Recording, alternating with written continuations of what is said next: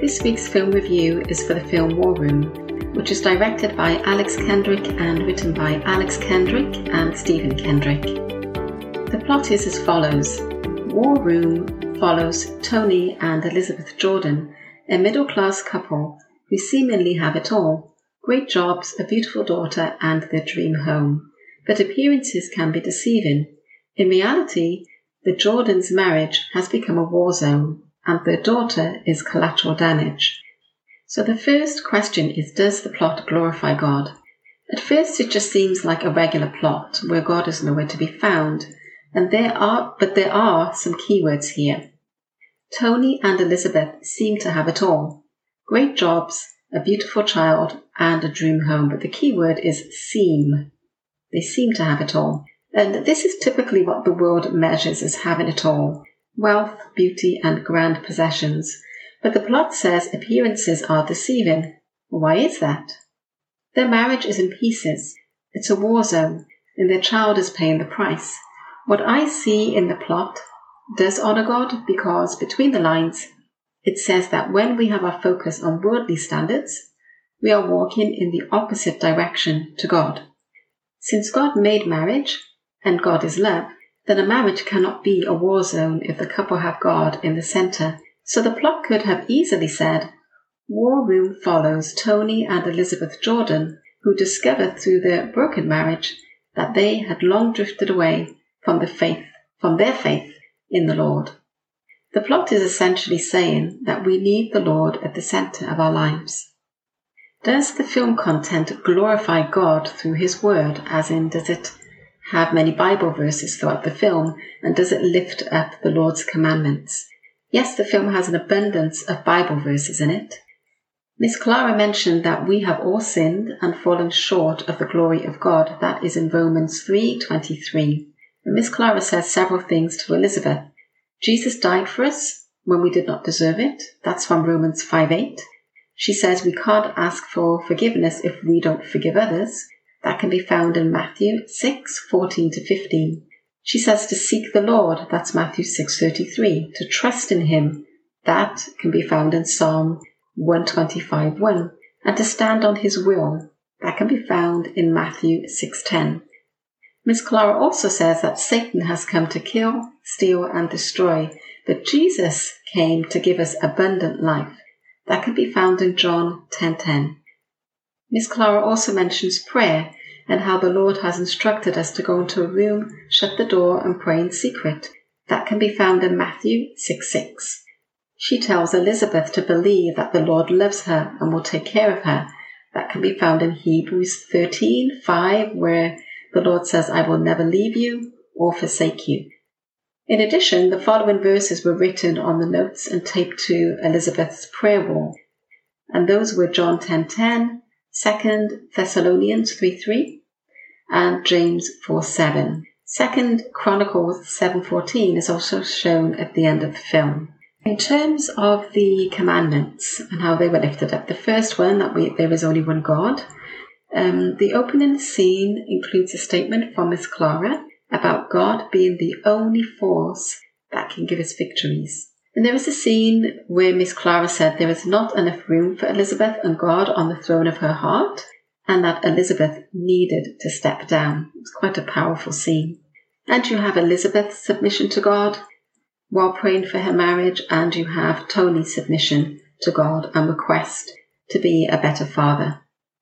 In terms of the commandment about um, being free from idols, the couple have their careers and possessions. They have a big house and they're earning, at least Tony's earning a lot of money. So these are their idols. And um, Elizabeth even said that her focus, their focus on their careers, was the reason they did not have more than one child. They were just simply too busy chasing their careers.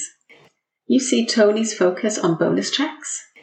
You see that he is very focused on money, and the Bible says we cannot have two masters. We cannot love money and God. Tony's reliance on the gym to cope with stress was also an, indicate, an indication of an idol because he put it before God instead of going to God with his problems. He went to the gym and worked out. And then you have that powerful scene where you see Elizabeth stating that Jesus is the Lord of her house and that their home was under new management, thereby pushing all of her idols aside and putting the Lord first. In terms of the Sabbath, there were several scenes with church worship services, but the day was not mentioned. Concerning the command about honoring parents, uh, I, I noticed that even though their daughter could have rebelled through all of the turmoil and the stress that was going on, she remained respectful to her parents. You also see Tony wanting to honor his parents by helping them financially as they were elderly. When it comes to adultery, you see Elizabeth's reaction at the text message about Tony being deceitful, and you see the hurt that adultery causes. And you also see Tony's repent- repentance for his deceit against God and his family. So adultery is depicted in the correct light as a sin and not for entertainment. To the commandment about theft, Tony's situation at work uh, shows the shame, confusion, and pain we go through as a result of not obeying the commands, in this case, theft. Tony's stealing was not condoned, and the harsh consequences were shown. It comes to bearing false witness, the commandment against lying. Tony's difficult situation illustrated how far away from the Lord he had strayed, and it resulted in him rationalizing all of these sins adultery, lying, coveting, and theft. And when it came to the commandment um, about coveting, Tony's client's secretary was coveting Tony and committing adultery, as she knew he was married because he had his wedding ring on. And Elizabeth's prayer for her husband was a call on the Lord to lead him away from what was illustrated as a destructive path. So, what Christian standards does the film promote? When it comes to scripture alone, Miss Clara promoted the Bible as our life guide and foundation. Miss Clara offered Elizabeth one hour of her time per week to teach Elizabeth how to get closer to the Lord through prayer and reading scripture. And this reminds me of Ephesians 6:17 that says the sword of the spirit is the word of God. Miss Clara gives Elizabeth her Bible when Elizabeth doesn't know where to start in her new prayer life. And Miss Clara says the word of God will kick the enemy out of Elizabeth's home. And this uh, makes me think of Jesus' example of the power of the word during his temptation in the wilderness, which can be found in Matthew 4 1 through 11. And then we have the scene where Elizabeth buys a Bible for her and her daughter after she submits to God. And then there was another scene that caught my attention, and I've seen this for many times, but this time around, this particular scene caught my attention. It was where um, you see that Tony has a lack of shame when he goes to speak to his boss about his deceit, and the business partner, Tom, attempts to make Tony feel ashamed. And it reminds me of 1 John 1 9, uh, where the Lord says that if we confess our sins, then the Lord is faithful to forgive us and cleanse us. And so Tony could stand tall on God's promise because he had confessed his sin to God, he had asked for forgiveness. And so when he went to his boss, he didn't have any shame. But Tom was trying to make him feel shameful all over again. So I just noticed that this time around, and it shows us how powerful the Word of God is and how faithful God is to His promises that He has given us through His Word. And just a last point on Scripture alone, I noticed Miss Clara's Bible was practically fallen apart from use, showing her life was based on the Word of God. When it comes to salvation through Christ alone, Miss Clara reiterated Jesus' sacrifice for mankind in a conversation with Elizabeth and about everyone falling short of the glory of God. And she talks about the amazing grace that God has for us. And then you have the scene uh, where Elizabeth has the revelation that her joy only comes from Jesus, who has already defeated the devil. And then we have the scene where Tony confesses and submits to God through Jesus Christ. In terms of biblical marriage, this film is jam packed with examples. The film shows that God protects our marriages when we put Him in the center and see marriage as the covenant that God created and not as a temporary contract made by man. We see Elizabeth turning to God, the creator of marriage, to ask for help in enabling her and Tony to love one another as they did before. We see a radical change in Elizabeth and Tony's actions and just their general outlook on life when they put God at the center in every aspect of their lives. There's a scene with Tony's Christian friend who is a paramedic where the friend warns him against having an affair and he promotes the sanctity of marriage.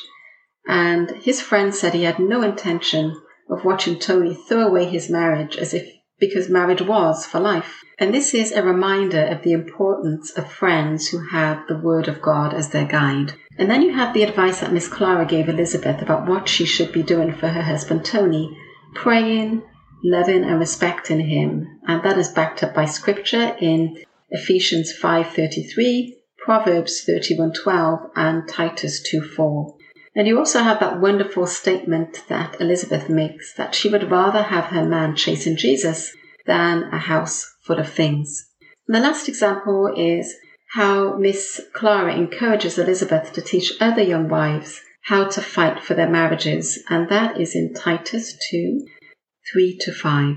In terms of the husband being the head of his home and the spiritual leader, we see Tony's journey to becoming the spiritual leader in his home and how his actions transform from arrogance, being him being arrogant and prideful, to humble with a strength by God's power, not his own. And it reminds me of 2 Corinthians 12, 9 through 10. And this says, And he said to me, My grace is sufficient for you, for my strength is made perfect in weakness. Most gladly, therefore, will I rather glory in my infirmities, that the power of Christ may rest upon me. Therefore I take pleasure in infirmities, in reproaches, in necessities, in persecutions, in distresses, for Christ's sake. For when I am weak, then I am strong. And we see that even though Tony was physically very strong, uh, it just shows us that physical strength has no comparison to the strength that we can gain through the Lord. When it comes to the recognition of the value of life and the blessing in children, Elizabeth and her daughter Danielle have a conversation about how much Danielle thinks her mother loves her, and that's quite a powerful scene that I'll come back to a bit later in the review. And we see Elizabeth and Tony, by God's grace, mend their relationship with their daughter. And there's also a scene where Tony asks God to help him be a better father. He couldn't do it on his own power. We need that power from God for every aspect of our lives. When it comes to modesty of dress, you see in the one of the opening scenes where Miss Clara is complimenting, complimenting a young man uh, who attends to her garden on his dress style and his haircut. And she's comparing him to other young men who are not doing the same. And even though it was a comical scene, the point was made that we need to have modesty of dress.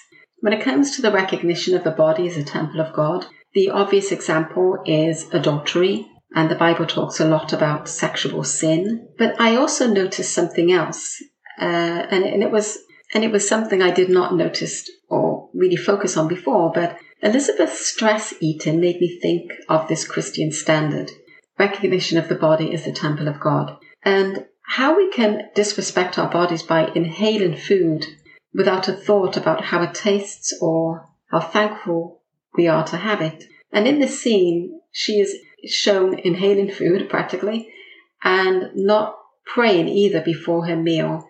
And of course, it's a period of her life where she is extremely stressed. But I just found it interesting because um, we can violate our bodies in many ways. And uh, it was just an interesting scene and a, an interesting connection for me. Does the film give glory and honor and thanks to God? The opening statement from Miss Clara gives glory to God. She emphasizes that victories do not come by accident. The film lifts up the most powerful tool that the Lord has given us on this earth, a direct line to Him, prayer, and this was accomplished by the sacrifice of Jesus, Him reconnecting us to the Father. Prayer is mentioned in many places in the Bible, uh, the one example I have is Matthew 6, 9 through 13, where Jesus teaches his disciples how to pray. The film uses its main characters to witness the power of God's mercy, grace, and love. We also have Miss Clara's Wall of Answered Prayer, where she gives glory and thanks to God for his faithfulness. And there is a scene where Elizabeth and Tony receive God's grace in a situation that could have dramatically changed their lives and you see them acknowledge God's grace and give thanks to Him. And then you have that scene where Miss Clara lifts up Jesus' name in a situation that promotes the protection we have when we call out to the Lord. And she gives God the glory through Jesus by reminding the policeman to include Jesus in the incident report. Then you have that wonderful scene where you, where you have Miss Clara's moment of praise when Elizabeth's situation turns out for the better. And she states the Lord is faithful, powerful, in charge. She says he can't and won't retire from his position. And she just gives praises and thanks to the Lord through her body language, through her voice. She bursts into a song of praise. It was just a really, really good, yeah, very inspiring scene. And then you have the scene where Miss Clara tells Elizabeth that she was an answer to her prayer. And Elizabeth also states that Miss Clara was a gift from God, and they are just both so thankful for this, and she prays for the Lord for that. And then you have Miss Clara's prayer at the end of the film that was full of praise and thanks for the Lord. Then we have the next question. Did the film encourage my faith?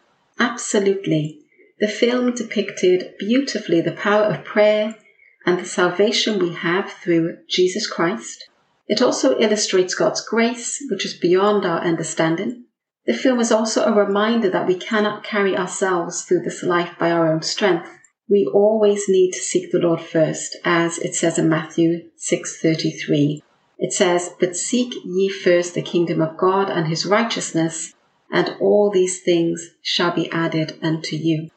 What actions did I do as a result of seeing the film? The first time I saw the film, I considered making a war room, but then I realized I had done that in my own way. I don't have prayers on the wall, but I certainly have places at home where I pray. And um, the film encouraged me to reflect more on the power of prayer and the gift we have in becoming reconnected to the Father through Jesus Christ. And I've mentioned before that I like music, so I did download the soundtrack and have it on my Spotify list. Another action that I've done each time I watch the film is pray alongside Miss Clara. Uh, you have that prayer she does at the very end of the film, which I found so powerful. And so I, I say that prayer with her. And then there's also that small scene at the end where you see the man with his hands raised over the city. And that also inspired me to pray for my city. And the next question would I change anything about the film? Not that much, really. It's a beautiful, powerful film. Um, there are two things, just two things just on the side that I noticed. The scene where Elizabeth's daughter cries during the conversation, uh, that's the scene about how much she thinks her mother loves her. It's a very powerful scene, and I can't watch it without crying myself. I have to concentrate on not to cry, and, and more often than not, I, I fail at that. Then I remind myself that it's just a film, uh, but it, it, it invokes a thought process for me. And it, it, I then ask that question, how far do we need to go in films? Jesus taught parables, but he didn't bring those parables to life through acting. I think films are fine as long as we don't go too far in trying to make it look as real as possible, because at the end of the day, it's understood that the goal is to just illustrate a story, and that's okay.